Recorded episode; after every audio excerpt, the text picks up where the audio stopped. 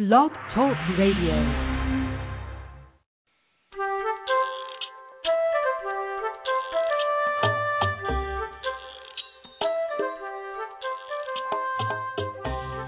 Hi, it's Laura Mize, pediatric language pathologist from teachmetotalk.com and smyei2.com, and I'm so excited to be here today, not only for the fabulous show that we have today, but to talk about all of the upcoming shows when I've lined up some wonderful, wonderful guests. And so before we get going today, I want to take just a minute to talk about what's coming up the rest of the summer for Teach Me to Talk podcast. On July 15th, we are going to have, and again, drum roll please, if you've not heard this, Pamela Marshalla is going to be my guest next week, and she's one of my all-time favorite speech pathologists, and her work has been so inspiring to me. So when she agreed to do the podcast, well, first of all, I had to pick myself up off the floor, and then I've just been giddy thinking about it since then, and we're going to be talking about her book, Becoming Verbal with Childhood Apraxia. We're also going to be talking about strategies for working on vowels and how to shape sounds from uh, even a neutral vowel like an uh sound. She's going to talk to us and give us some tips for working with children who drool. And she also shares my belief that we should take a real developmental approach for expressive language goals, meaning that if children are at a lower cognitive level than 12 months, we really shouldn't be writing goals for those kids to talk yet. And she's going to share that belief and talk about that and so much more, but that's coming up next Monday on July 15th. The Monday after that, on July 22nd, we have Dr. Carol Zangari from practicalaac.org. And a few weeks ago, we referenced Carol's work when Sharika Bentham was a guest, and we talked about AAC. And then I sent Carol an email, not knowing if she would agree or answer or want to be on the show, and she happily agreed. And so I'm thrilled about that. So we'll get to hear from her.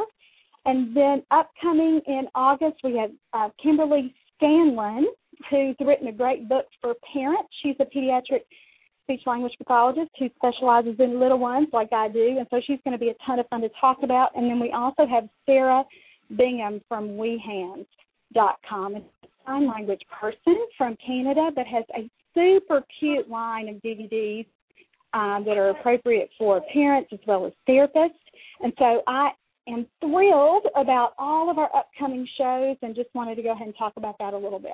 All right, let's switch gears and talk about what's coming up today. We have a really great mom, and she has a wonderful name, but she pronounces it that that uh, different vowel sounds I use. I'm the southern pronunciation of Laura, and she's that other way, Laura. So, Laura, you're here with us. Yes, I am. All right.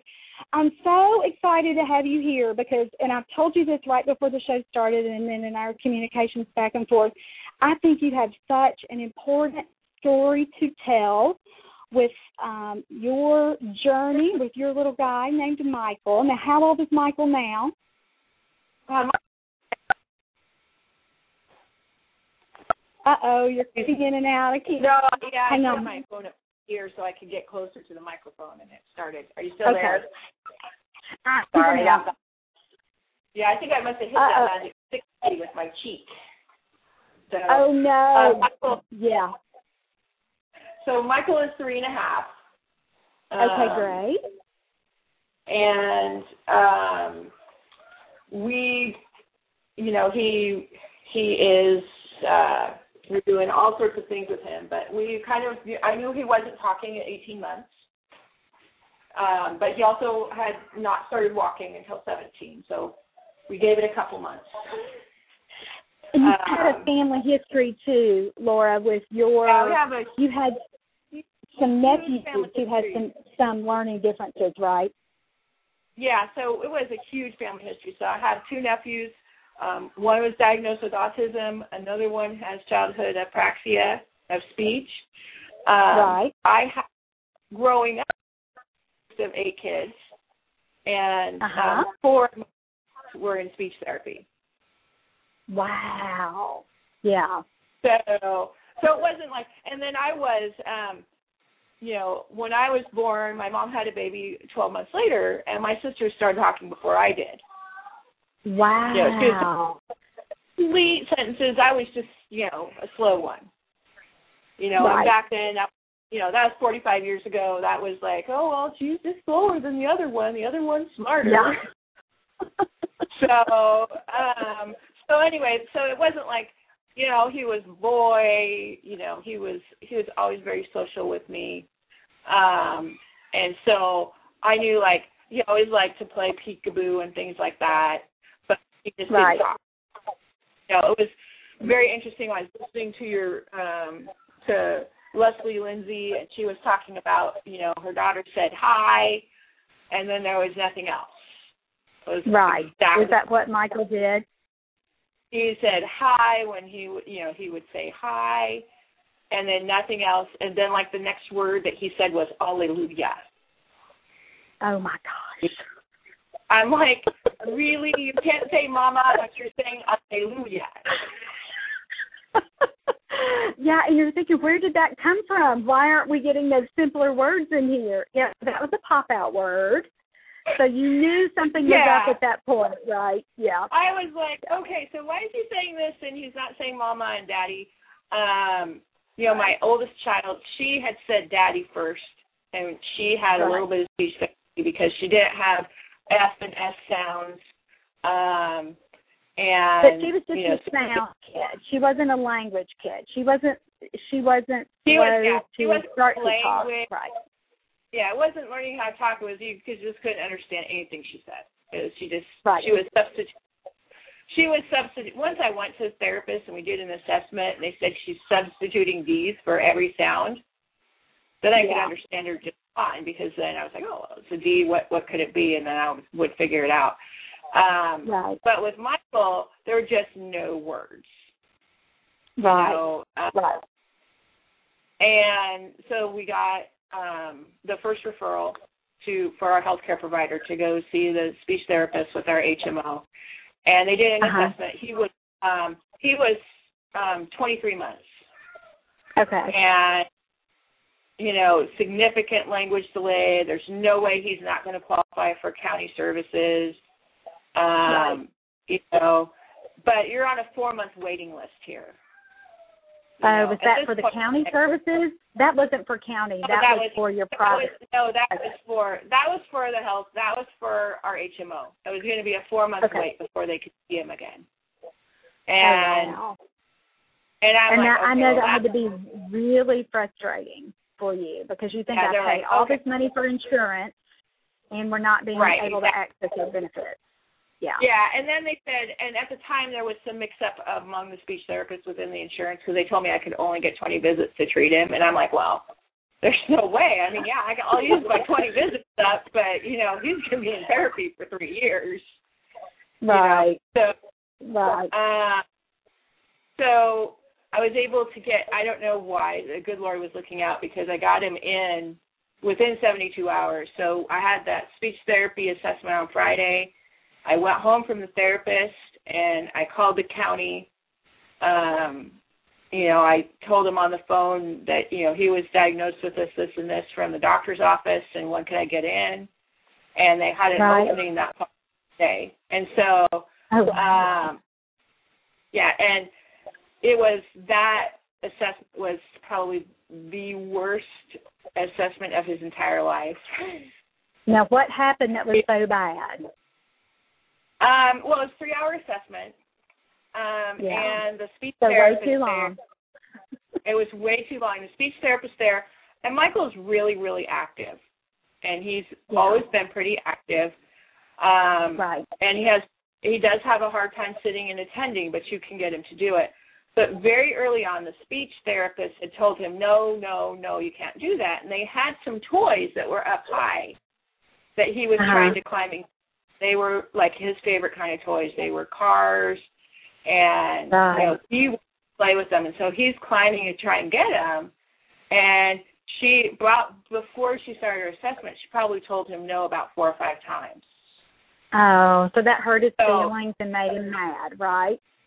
it, it hurt his feelings. It made him mad, and so when she started to ask him to do things, he he pretty much just ignored her and you know like wouldn't do anything fast. And so, I mean, on the upside, you know, his receptive language score was incredibly low.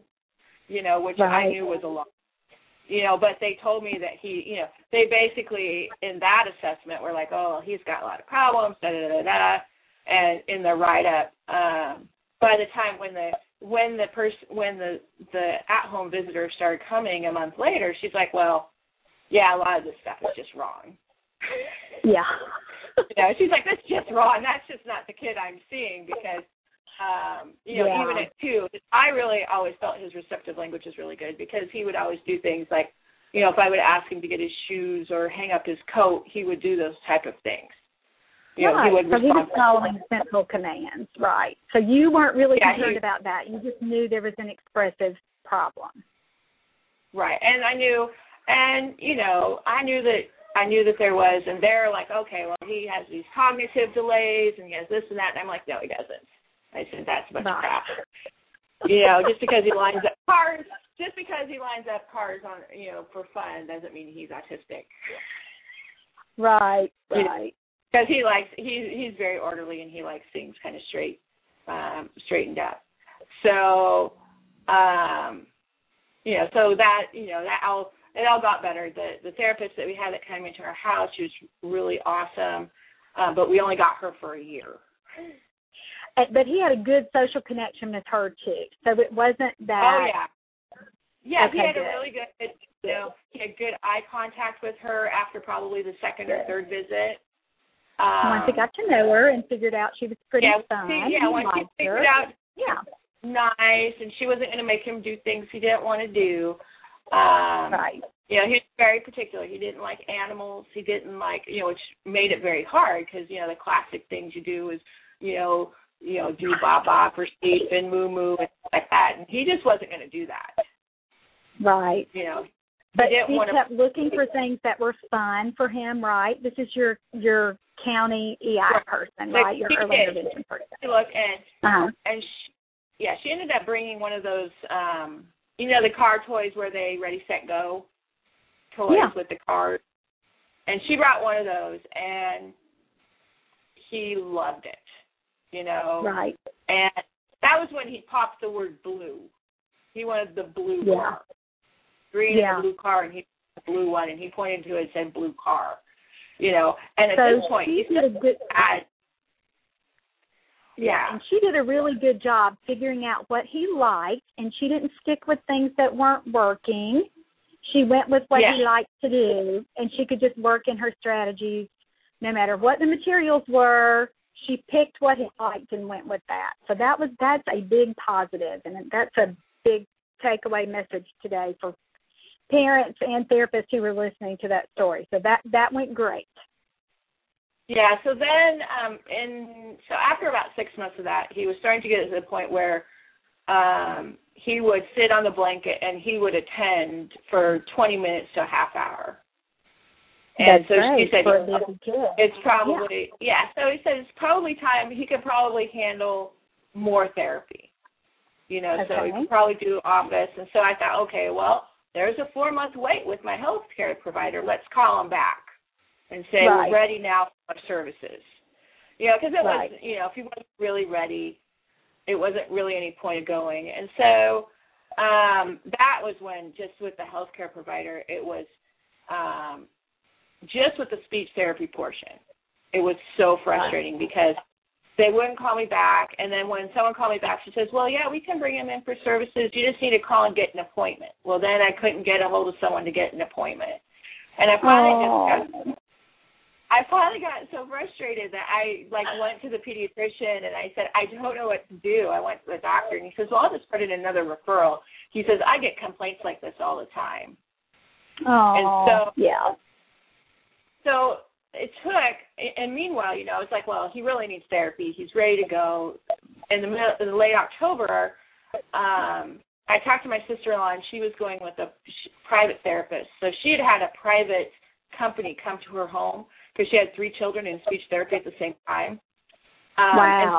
And so, I had called to see if she would take as taking any more clients. Well, she was having a baby, and so she was okay. not taking any. and she was doing right. more at home. I was like, oh my gosh, God's like out to get me here. you know, what am I going to do? so um, my sister-in-law had switched to this other local therapist. Um, there's two therapists in our area that do kids, and the one right. that so I you live in kind of a, you live in kind of a rural area, right? You're outside of city, so you're yeah. You're so kind we're, of okay. Yeah, we're 45 minutes outside of the city. Um, right. So we are really close to like major services, but for like weekly therapy, you know, you don't right. want to be That's a therapy day for me in the city is three hours because it's you know right. it's 40 minutes in, it's 40 minutes out. I have an hour appointment. We have to eat lunch there because sure. you know it's, it's hard. you know so yeah. Um, but I did that. I did that for um, I did that for about two months. But right. so I went.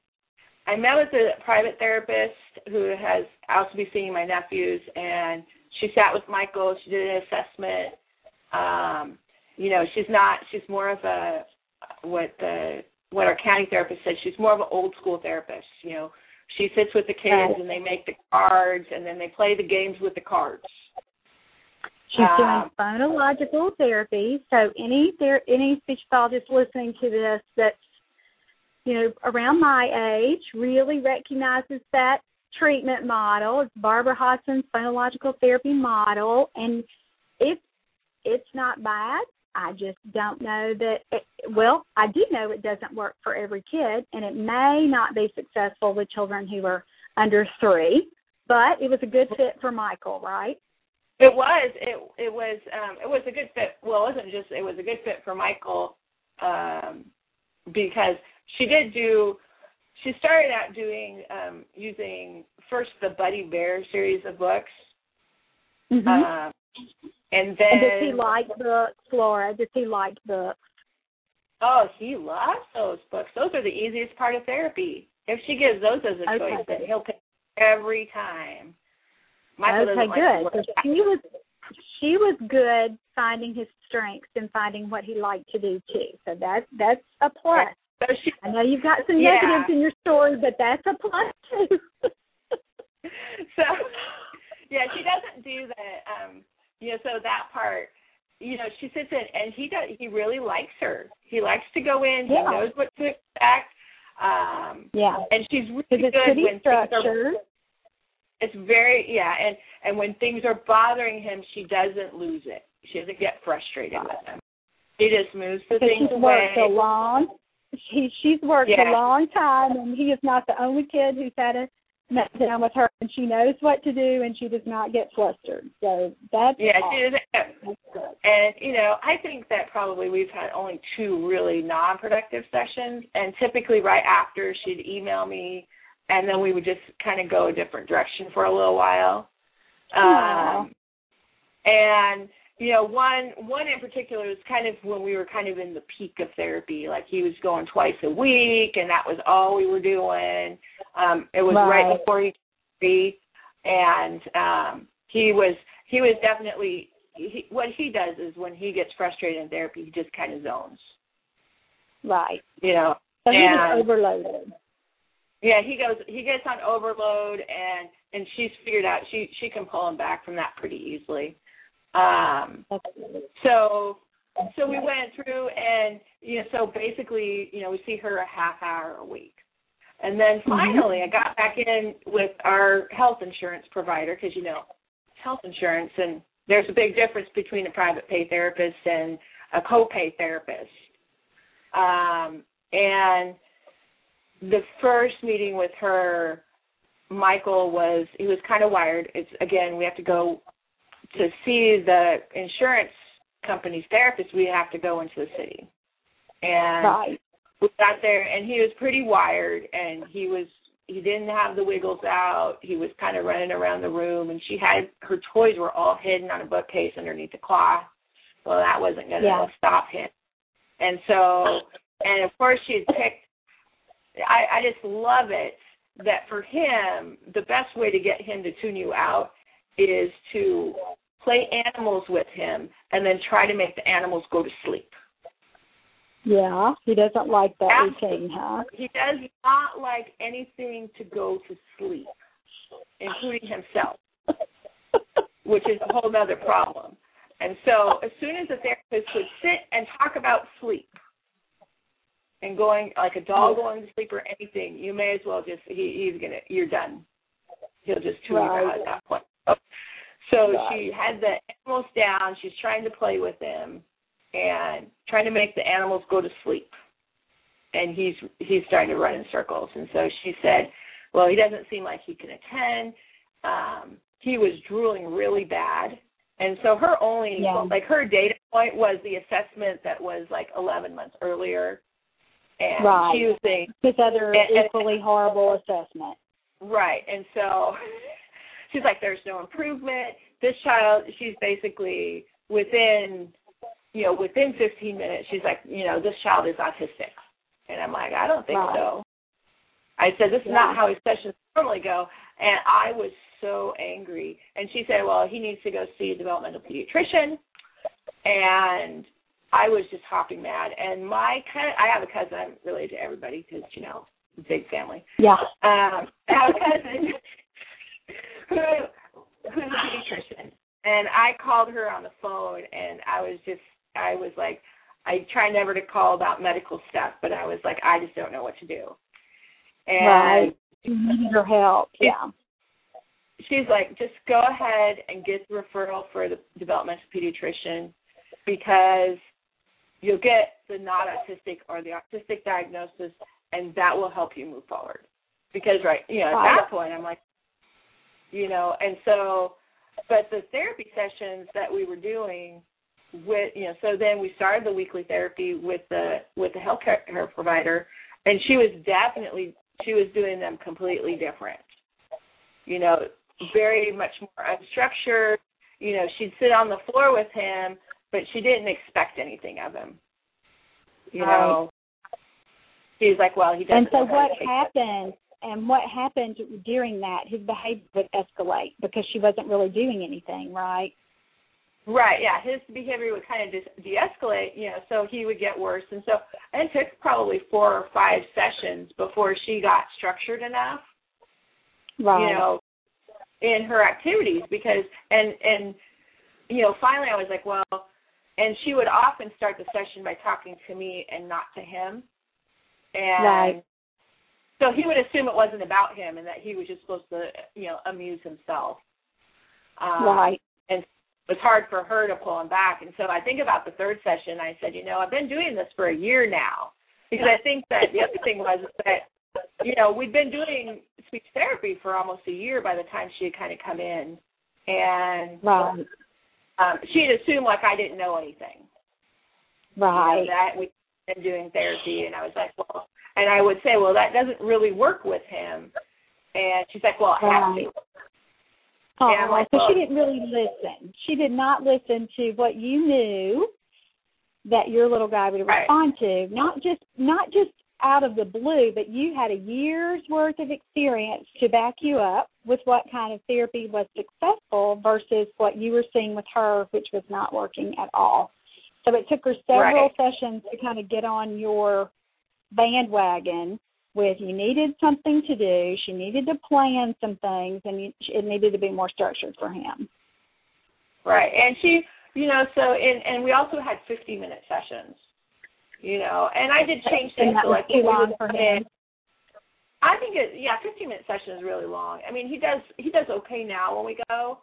But even Right. um so, you know, we were going weekly, but you know, we get 20 ses- sessions for the year. So we went weekly until we could go monthly. And honestly, the only reason important for me is it's important for me to have his progress charted on his healthcare record. Right. You know, because you know you never know when you're going to need, say, well, to have proof. And, Right. And so that's where you know, like, well, it, it's sure a pain in the butt, but it's really important too. So, Right. You You know, and I want to applaud you for keeping on with that because I was telling you before the show started when we were talking that lots of moms get really so frustrated that they just decide to quit everything and they're not going to pursue anything. You know, it's too hard with the just the logistics that you were talking about with going into the city and you know, hauling all your kids there, and then you have to eat lunch because you're there so long, and you know, so it gets expensive on top of what you're paying for therapy. And a lot of moms just get to the point where they they just can't take it anymore and then they may go a couple of years without therapy services. And so i just want to again applaud you for hanging in there even when things didn't always go so well and that would be one of the take home messages that we want parents to hear today is you know even when it's not going so great you know, do what you did. Keep plugging away. Keep making better suggestions to your therapist. Is what's worked in the past, and this is what I think we ought to try. The other thing that you did is you didn't just stop with one person, and you didn't just stop with that first horrible assessment and take that as, you know, the end all be all truth you knew that there were some things about that assessment that were not right, and so you kept plugging away. And thankfully, your county therapist listened to you, and your private speech pathologist certainly listened to you yeah. and your concerns, and worked and saw Michael with his strengths rather than his weaknesses. Yeah, and I think the other thing too is that uh, along the line, you know, so one of the things that um, you know the therapist from the healthcare provider kept saying was you need to work with him on taking turns. He needs to be able to take turns.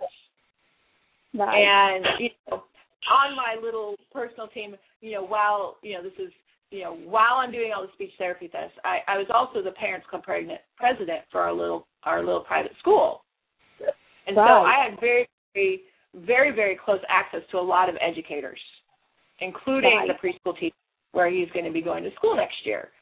And so right you know, so here's a speech therapist saying this child needs to learn how to take turns.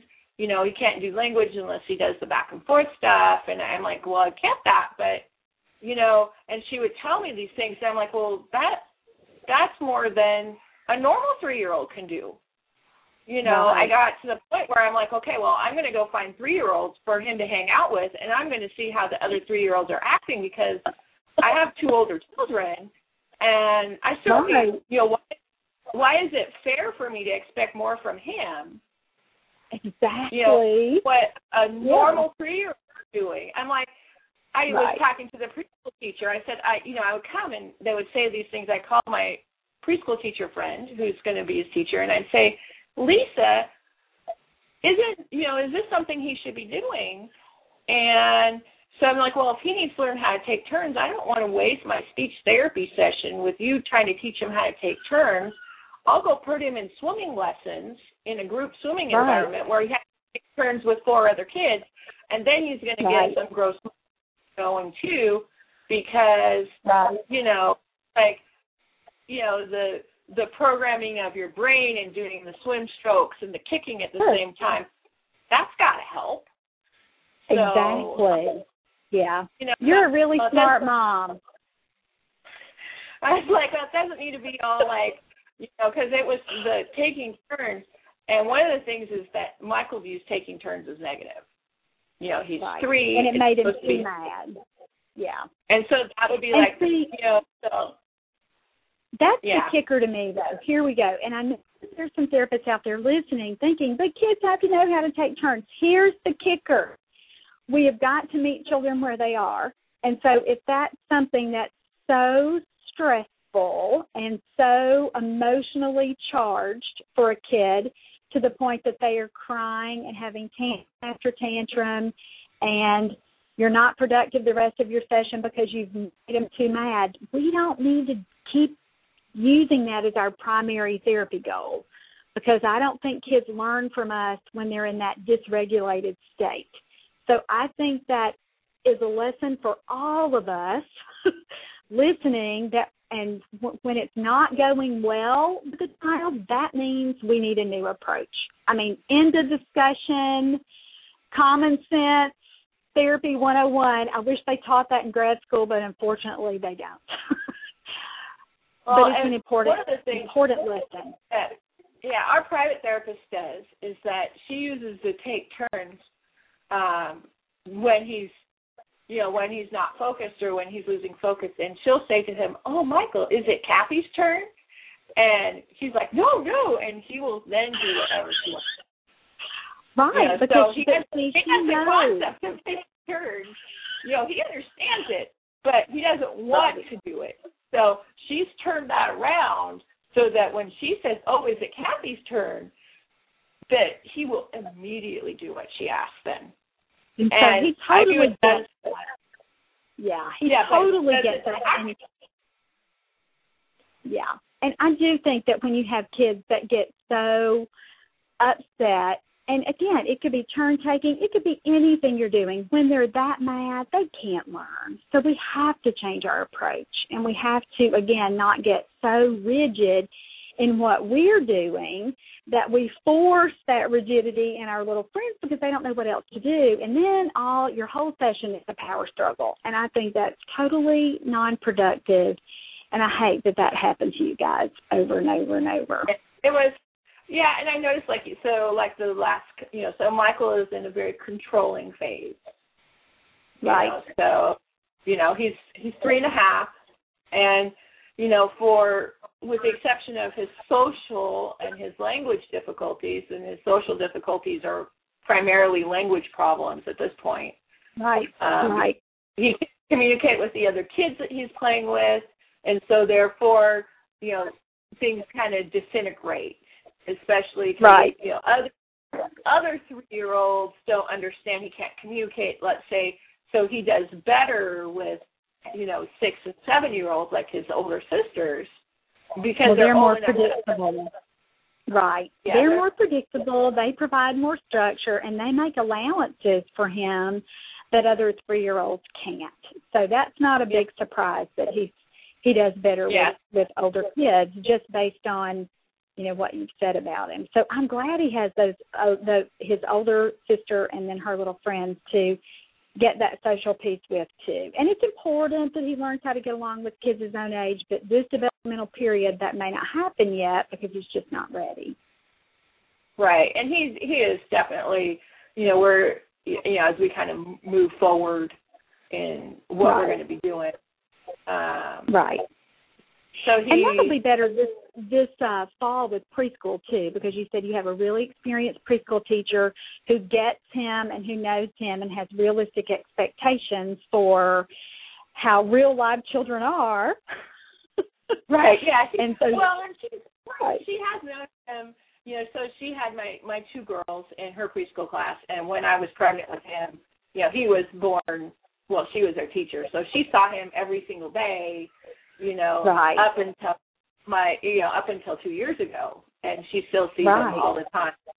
Um, plus, she also taught my three nephews, you know, with their speech problems, and she's like, well, I think it'll be just fine. She's got a lot of confidence, and she's, you know, she's, you know, uh, experienced in in lots of ways. So, um, but yeah, so I think, you know, we're working, you know, right now because the other thing is, is that you can get so keyed in on the speech stuff that you forget that he still has to potty train and he still has to do all these other things that are all inter they're all interrelated. Exactly. You know, and that's you know, that's the whole thing is that, you know, ultimately, you know, when I started in like, okay, well, um, I just really struggled as as a child learning how to read. And it was Right. it was for me it was it was really a very negative experience at the school I went to. right.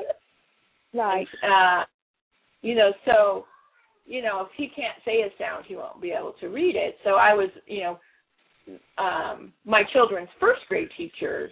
Um, her, she has a special interest in um, speak, speech language pathology, and she does a lot of Mhm. continuing education because she sees Uh-huh. a lot of first grade, and she's been teaching for over 25 years, and so she's like, you know, first graders to come into school, and if I can't understand what they say, they're not going to be able to learn how to read. Right. She's Yeah. a great teacher then and she's got a lot of intuition about that. So that's great. yeah Yeah, so you've had some she's really, really good. helpful. Yeah, I was going to say you've had some really good resources to be able to pull from to keep you going and keep you persisting and keep you positive even when things weren't going so well. Yeah, I think it's you do have to have a really good team of people to work with, Right. and uh, you know, we don't really have a a support group per se for um, speech language issues out here. Um, in Oregon, we have, you know, in where I live, we have the high, we do have the highest rate of diagnosis in autism, in one of the highest in the whole country. So, Wow. and I'm, I'm, and we live right in, um, we live in engineer land, you know. Yeah. So we're we're we're in the we're in most of the people around us are engineers. Um, my Right. husband is a software engineer, and I was an accountant, so he was pretty hosed for that kind of stuff anyway. Right. Um, you know, he's pretty hosed. It's the boy, truth. It's the truth. You know, You're you're telling the But- truth, and you had a big family history anyway. Yeah. So yeah, yeah. so we have a big family history. I have I have cousins, um I have first cousins on my mom's side who speak with an accent. And as I've been reading more and more, I mean they have a very, very defined accent and sometimes you can barely understand them even as adults. That's you know, apraxia, so- Laura. That's apraxia. Yeah. They were undiagnosed with apraxia. Yeah.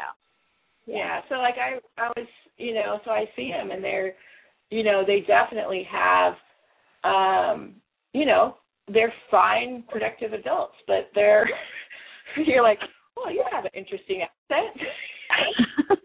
so, but um but anyways, but yeah, I've been I I do think that you know I just some of the struggles I had though are not in common. You know, I talk with other people, um, but the big thing was really you know while I was at the pool, one of the other moms at the pool, she had several children, and one of her older children was autistic. And she asked me how many words Michael was saying, and I was saying, well, I think we've gotten him to about a hundred, and this was, um, and that was probably in April. And she says, Mhm. wow, that's a lot of words. She says, you know, my son's nine, and he still only has thirty. And I was like, oh, that that was kind of a perspective at that point. I think that, you know, people have kind of come in and like, you know, it was a perspective that I really needed to have because I, I was like, okay. And it So- did make you count your blessings. And even though you're struggling, and even though he's in therapy, and even though he's going to be in therapy a while, it still made you really think, boy, he's come a long way from where he is, and he certainly certainly is going in the right direction. Yeah, So he ha- you know, he has he's definitely improved a lot. He's you know now so after um you know so he's been in pretty much weekly therapy for you know seven months now, and Right. um he two you know two and three word phrases now. Um, he imitates most words and talks back. You know has Yes. yeah, so it was like all it was very sudden though.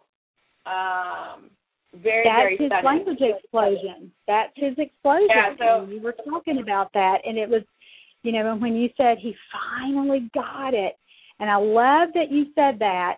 But I think we need to all, with moms and even with therapists, sometimes the me- we get so focused on when that happens, rather than just knowing that it will happen eventually, and to, for most kids, and to Well, just appreciate that it happened, you know, and not try to get so hung up on the timing.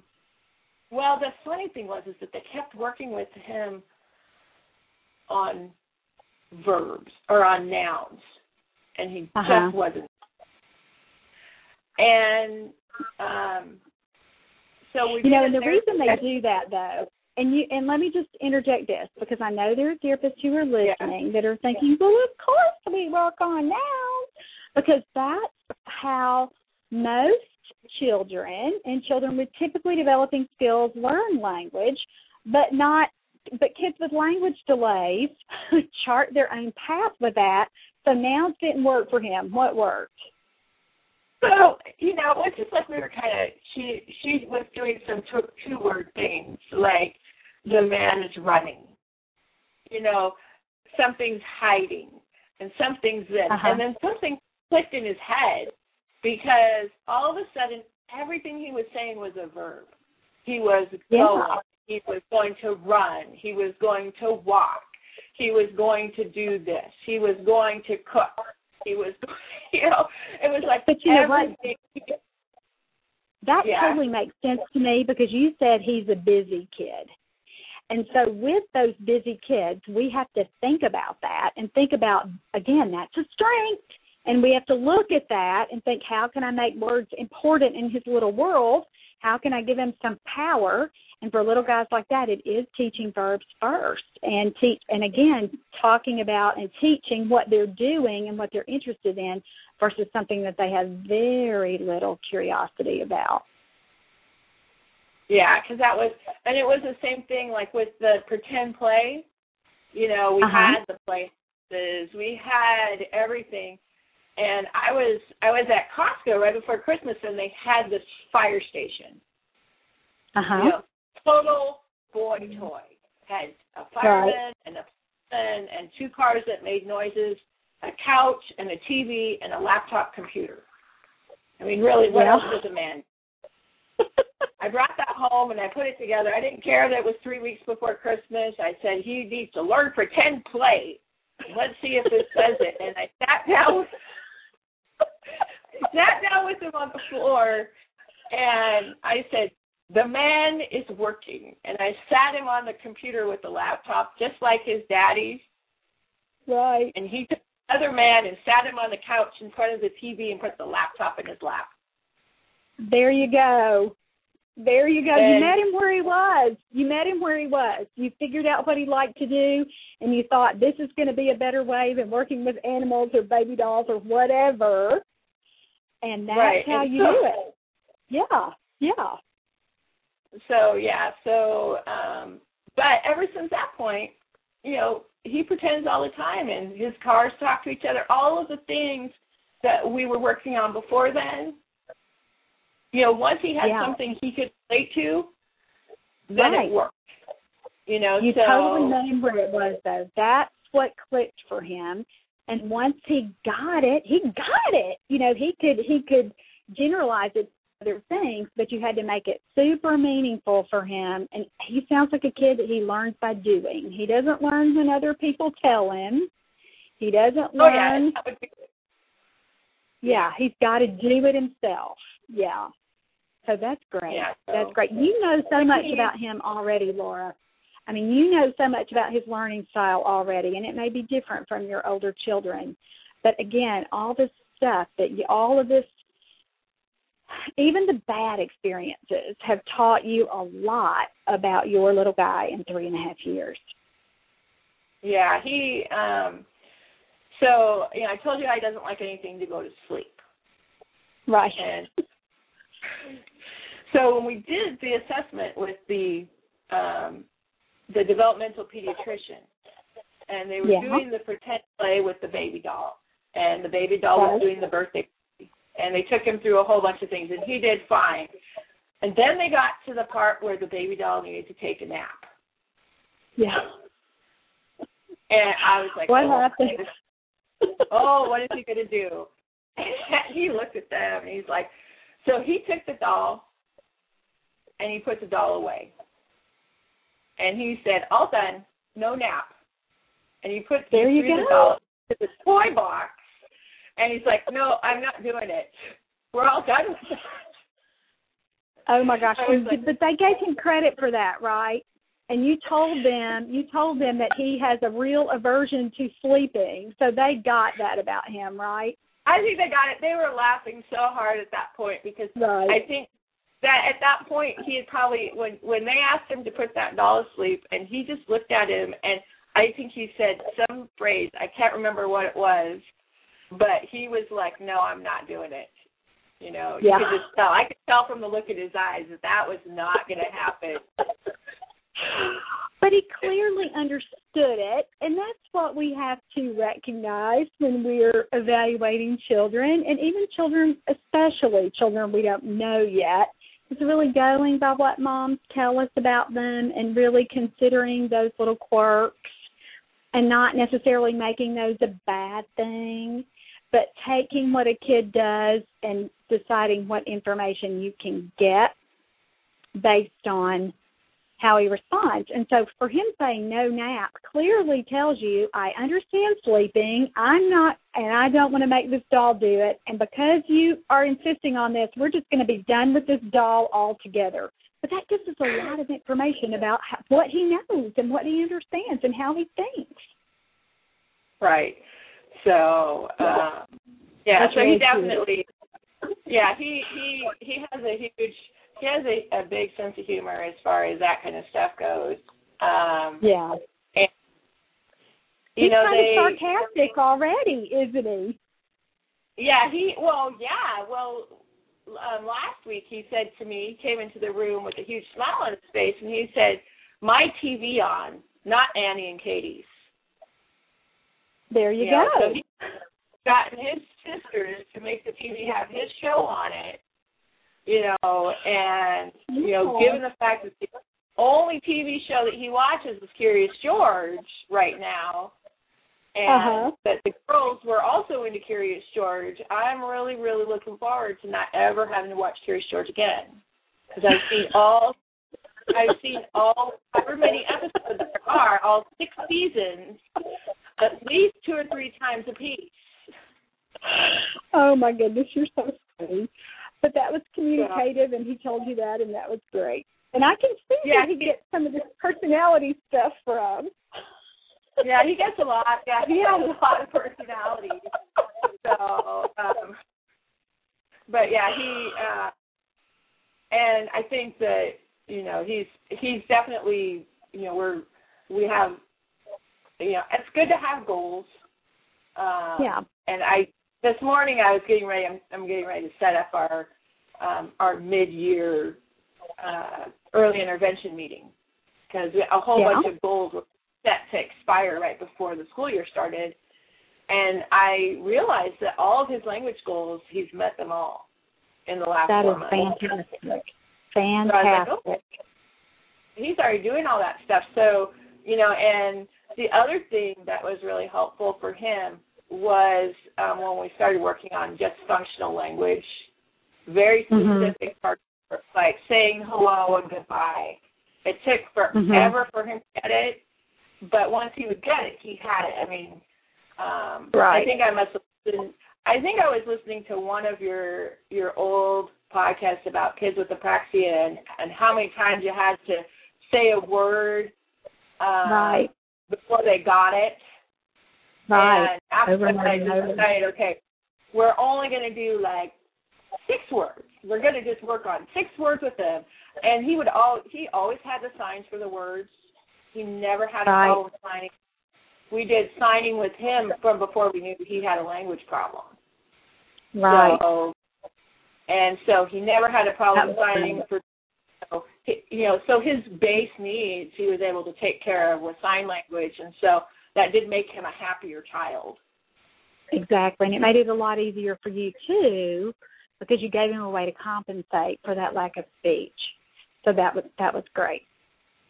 Okay, Yeah, I wanted you you let me just interrupt you real quick so that we Okay. can talk about these things. You were so great when you sent me this outline and you this is this is what I want to be sure we talk about as Okay. our takeaway messages. And you said, as a parent, here are the things that frustrated me in this process in our journey.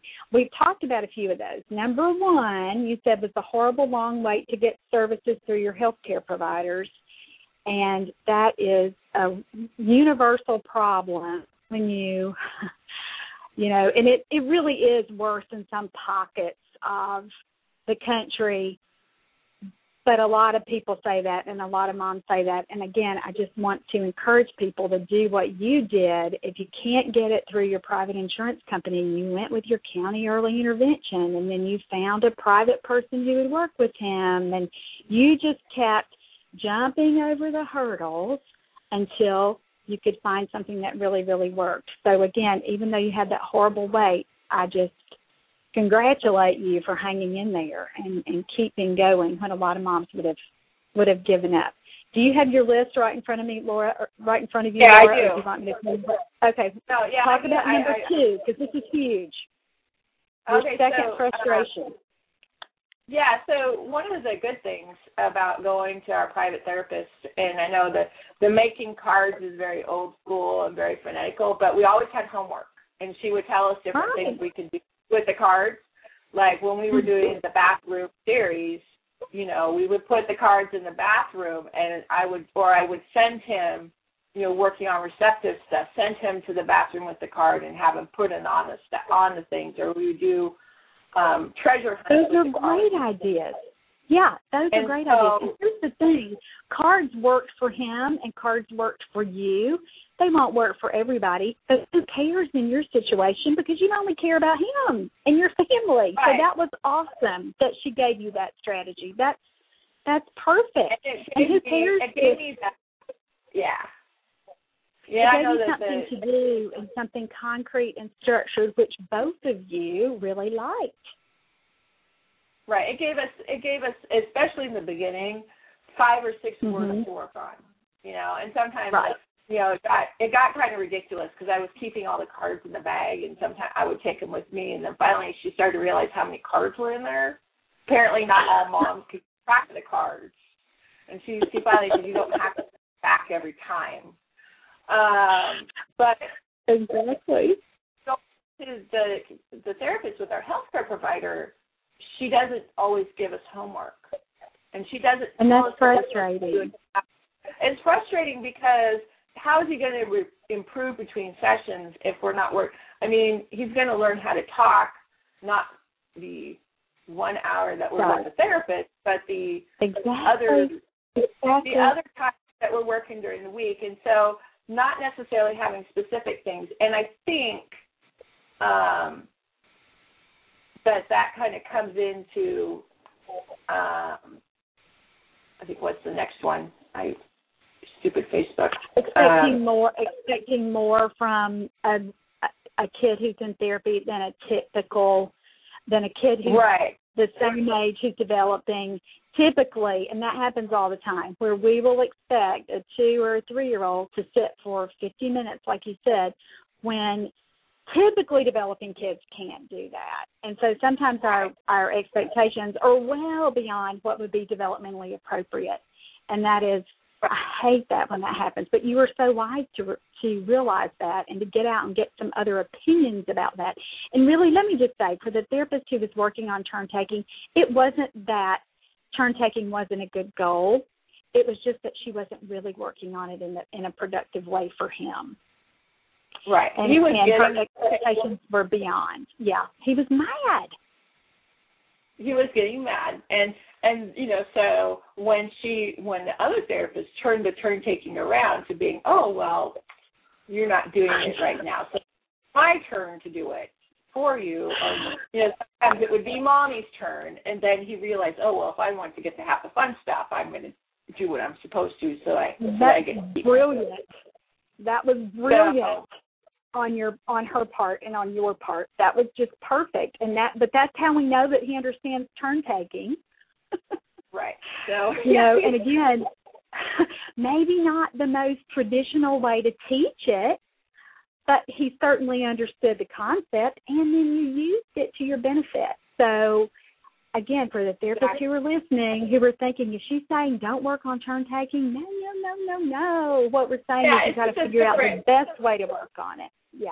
For each yeah kid. and if it's going to be and that and that should to me it's it's something yeah you can work on in therapy but it shouldn't be the key message at least for someone you know because that's something that he should be doing he needs to take turns but it, there's so many different other ways that are outside of speech therapy why frustrate a kid with speech therapy taking turns with the therapist when Right. you really want to be his very best friend you know Exactly. And I So- preach that all the time. And there are other things too. If she'd really had, um, when we use better materials, kids want to stay with us more and want to do that back and forth piece. And I think I shared on the on the podcast a few weeks ago. I can't remember if I did or maybe it was on teachmetotalk.com's Facebook page. But when we work on turn taking with kids, lots of kids have difficulty with that. And our turns as the adult need to be about a millisecond. I mean, brief.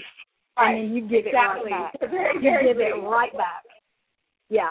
Yeah. And so, again, it then- wasn't it wasn't that her goal was off. She just didn't work on it in a developmentally appropriate way. And I think that was your number five. I know that's not the next thing thing that Oh you no, yeah. So so that was actually um number three. I had the turn taking in there, and then number four was um oftentimes they weren't paying enough attention to Michael, so that sometimes he would say the word or he'd attempt the word, and he would think he was already done, and they would still be Yeah. expecting him to say it because they weren't either seeing the signs or Yeah. hearing him. Because They weren't reinforcing him quickly enough. Yeah. And Yeah, so- his attempt. Yeah. and so then he would get frustrated and then um and then the the final thing was is that i i really came to the realization that the therapist or a healthcare provider really wasn't seeing very many children Right. And Um, therein lies the whole problem.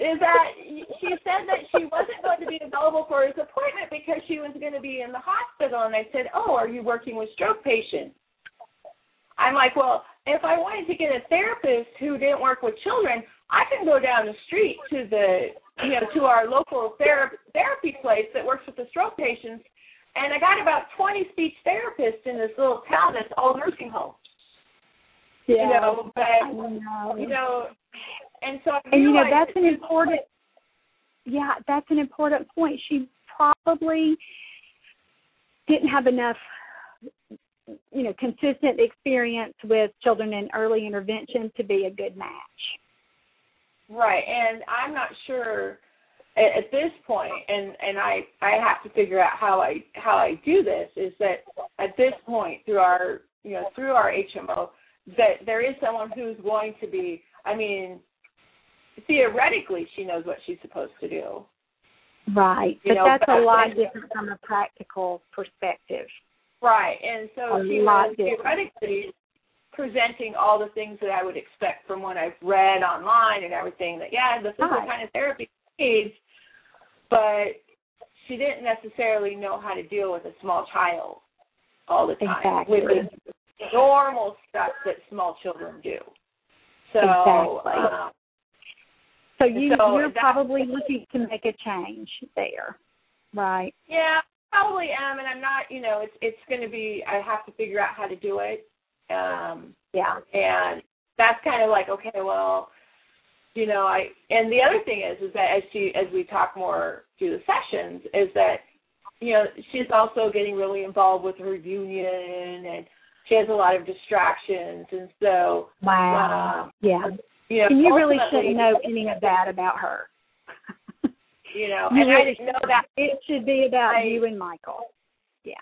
Yeah, and you know, mostly because all of a sudden that our regular appointment times no longer available, or you know, she's got two appointment times a day. You know, and to me, you know, when I look at our private therapist who has the half hour appointments and who's seeing ten or fifteen kids a day, um, right. Because you know when you're the only when you're the only game in town, you know she's pretty Right. well packed in the morning and the afternoon. Um, Right. So, and then um, you know the, my last one that was on there was not sharing the results of my last assessment with me before she shared it with the other therapist. And I was And that's like, a I, huge no. You know, I mean that's a big a big issue. We should never be talking with anyone about a child before we've shared that information with parents. And that yeah. yeah. So how you're mad about that. Uh, and that and that was just really recent. I'm like, well, wait a second. You know, you had an hour. He sailed through the assessment. He did all that he was supposed to do, and she had a ton of time left. Um, and she never got back to sharing the results with me. And then at the end of the appointment, she says, "Well, I'll send these on to the other therapist." Right. And I'm like, well, I should have those results because again, you know, I'm working on the Sure. sounds with him at home all the time. Right. You know, so Yeah. uh, I can see your frustration with that. And I'm so glad that you've had your private person and that you had that county person early on to really have some highlights. yeah, it's not. It hasn't, I haven't been. There definitely, I had a period where I was very discouraged and very, very frustrated, and it was just like I always just remembered that, you know, I have a goal and I want him, you know, I want him to start kindergarten on time, you know, and that's still a long time away. Really, it's still two and a half. It's two still two years away, but in the Right. Range of what he's going to need to learn in the next two years, he still has a lot to do. So He does, but you know, I think I love though how what he's doing now. You said now he's speaking in phrases. You've got some nice back and forth in conversation. He's answering some questions. So those are some real positive things. And you had asked me, we're not going to get to really talk about this on air, but you said what to do next, and I'm going to send you uh, Teach Me to Talk the Therapy Manual as a way to thank you for being on the show and sharing your story and to let you know those next little things um, that should come in. And the great thing about that book, Laura, is that it tells you what the goal should be or what those next little milestones are and gives you some good ideas, some really practical, tried and true things that have worked. And so Uh-huh. that's what you should do next with him. And listen, if you are having trouble with and not understanding those, I want you to email me back because you are going to be on my virtual caseload forever now, and I will help you from afar if you're not able to get that stuff um, in person. And one thing you should do too is your private therapist is talk to her about that and say, I know we're working on these sounds, but let's look at his language. What would come next with language and help her um, redirect some of that stuff. And I know that you sound like you've got a great plan for the fall for him with your your sweet little school there and your uh, knowledgeable preschool teacher. So even though you had some setbacks along the way, you are moving forward. And again, it sounds like that he's made a lot of progress. Yeah, he he really has. Um and I know you know, you get I get a little nervous sometimes, but um, you know, each time he comes to like a a big change, it's it is hard for him. So Well, and some of that is just going to be maturity and him having Yeah. experiences, and that's just part of growing up. And every kid has that. Some kids handle it better than others, but that's just part of life. The good thing is with his with preschool, and that's what you're talking about. Another big change is that he's gone to that school with your older girls, and so it might not be as unfamiliar or as new as it might be for another kid who's had no previous experience going to a new place. So you've got some positives even in that situation. yeah, he has and he has been doing the county preschool and he has been doing you know, we put him in another uh, we put him in daycare to potty train and, and some of those other things so that we can make sure you know that he doesn't you know the preschool stuff and that social stuff is so important because you know it is you don't you don't learn language by you know sitting in the classroom. You learn it by playing with other kids and having and he's a a whole bunch of doer. Yeah, and he's a doer, Yes, and that doer. seems to be the the way that he learns, and the, really the way all kids learn. But for him, it sounds like that's one of his strengths. He's active, he's busy, and so exposing him to those new real life situations has been more successful for you than even some of your therapy sessions. So I love that yeah. you're intuitive enough to get that going. Yeah, yeah, Yeah, that and good. it's That's another take home message. Yeah. Yeah, just tell you if you have a really quiet little kid, just tell them to take him to the toy store, the toy aisle of whatever you know shopping store they have. All sorts of words pop out if you're worried about it. It's not going to talk. there you go. That's how he That's loves to shop, talk about his things that he wants to buy. You know, the store That's a real wonderful. life skill. Yeah, that's real life therapy right there. Yeah, real life therapy. I told. Yeah. So, but thank you so much. Oh, thank you. And listen, I want you to email me your address. Don't say it on here. Just email me that, or I think we were communicating um, on the Facebook page. Put that on there so I can get the the book in the mail to you. And thank you so much again for being willing to share your story. And I know that other moms and therapists can benefit from that information. Um, we've got to keep therapy fun. We've got to meet kids where they are. And if you're a mom and something doesn't feel right about a diagnosis or about a particular therapy approach or whatever's going on, keep following those instincts to find a better match for your child and for you.